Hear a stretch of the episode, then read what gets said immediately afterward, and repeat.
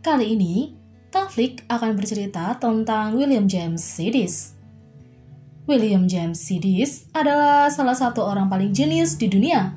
Dia adalah ilmuwan yang sangat jenius.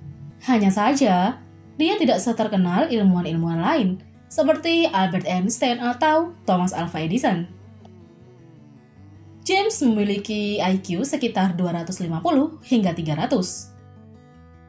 Sebelum lanjut cerita, jika kalian memiliki cerita yang menarik tentang diri kalian atau teman-teman kalian, ceritakanlah dan kirim ke email dunia drama tiga belas at gmail dot com. Jangan lupa klik subscribe, lonceng, dan like juga ya. James Sidis sudah bisa makan sendiri menggunakan sendok saat dia berumur delapan tahun. Belum genap usia dua tahun, ia sudah menikmati New York Times sebagai sarapan paginya. Saat berumur tiga tahun, dia sudah sangat lancar membaca. Enam bulan kemudian, dia sudah bisa menggunakan pensil dengan benar. Ketika zaman dulu mesin ketik masih sangat asing untuk orang umum, dia telah bisa mengetik saat berusia empat tahun.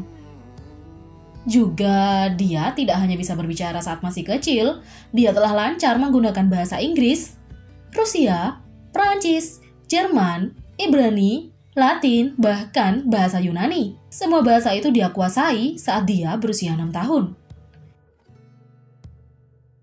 Saat belum genap berusia delapan tahun, dia telah bisa menulis tentang anatomi dan astronomi. Juga telah dapat mengembangkan label logaritma dengan dasar dua belas. Karena kejeniusannya ini, dia diakui oleh profesor di Harvard. Ayahnya mendaftarkannya untuk berkuliah di Harvard saat berusia sembilan tahun. Tapi tidak diterima karena dianggap terlalu muda. Ya memang, dia masih terlalu muda. Hingga pada usia sebelas tahun, akhirnya dia diterima di Harvard dan menjadi mahasiswa paling muda. Saat berusia dua belas tahun, dia telah mengajar matematika tingkat lanjut di klub matematika Harvard. Selain itu, dia juga pernah menjalani berbagai bidang selain matematika dan salah satunya adalah bidang hukum. Kemampuan bahasanya terus berkembang. Saat berusia enam tahun, dia telah menguasai berbagai bahasa. Saat ini ia diklaim mengerti dua ratus bahasa di dunia dan dapat menerjemahkannya dengan cepat. Dikatakan juga bahwa dalam sehari, dia bisa mempelajari satu jenis bahasa secara keseluruhan. Tidak heran sih, karena I Q-nya benar-benar tinggi. William James Sidis bisa dikatakan berasal dari keluarga terkenal.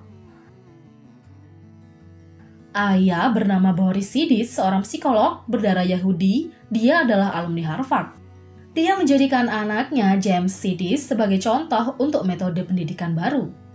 Tapi sayangnya, Boris tidak pernah menanyakan kepada anaknya ini, bagaimana pendapat anaknya itu. Apakah James bahagia dengan keputusannya? Dan dia terus-menerus membuat James memenuhi ambisi pribadinya. Dari sini, James mulai tertekan. Dia tertekan dengan perilaku ayahnya yang selalu menguasainya. Ia merasa kalau hidupnya bukan karena dirinya sendiri, melainkan berada di bawah bayang-bayang ayahnya. James merasa kebebasannya terampas karena pengaruh nama ayahnya. Memang James selalu menjadi perhatian pers. Apapun yang ia lakukan, beritanya akan muncul di mana-mana. Bahkan, kemanapun ia bersembunyi, pers akan menemukannya.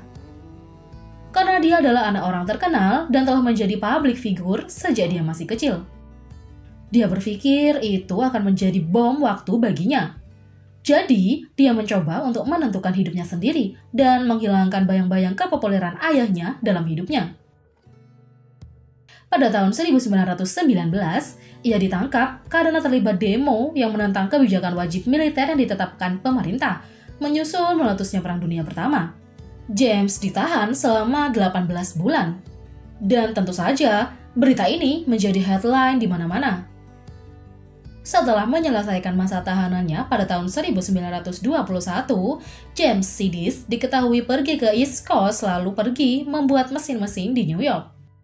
James mulai berusaha lepas dari kehidupannya saat itu, tapi sayang kejeniusannya tidak seimbang dengan keberhasilannya. Dia yang jenius dijauhi oleh teman-teman kampusnya.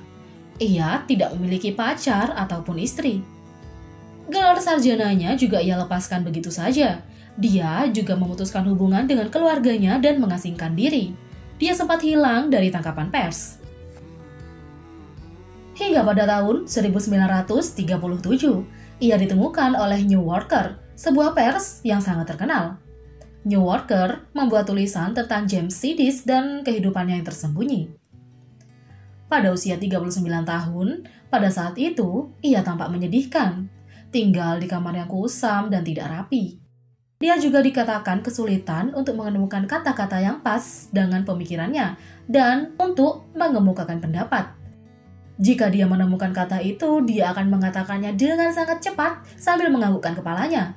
Tangan kirinya juga tidak berhenti bergerak dan kadang mengeluarkan tawa. Pada Juli seribu sembilan ratus empat puluh empat, ia ditemukan tewas oleh pemilik apartemen kecil di Boston. James meninggal pada usia muda dan termasuk usia produktif untuk para ilmuwan, yaitu pada usia empat puluh enam tahun.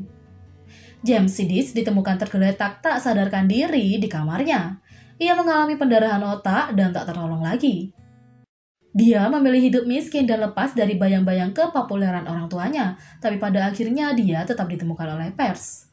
Itu adalah cerita kehidupan James Sidis. Dan sekali lagi, jika kalian memiliki cerita yang menarik tentang diri kalian atau teman kalian, kalian bisa ceritakan dan kirim di email dunia drama tiga belas at gmail dot com. Sekian cerita kali ini. Jangan lupa nantikan cerita-cerita yang lainnya.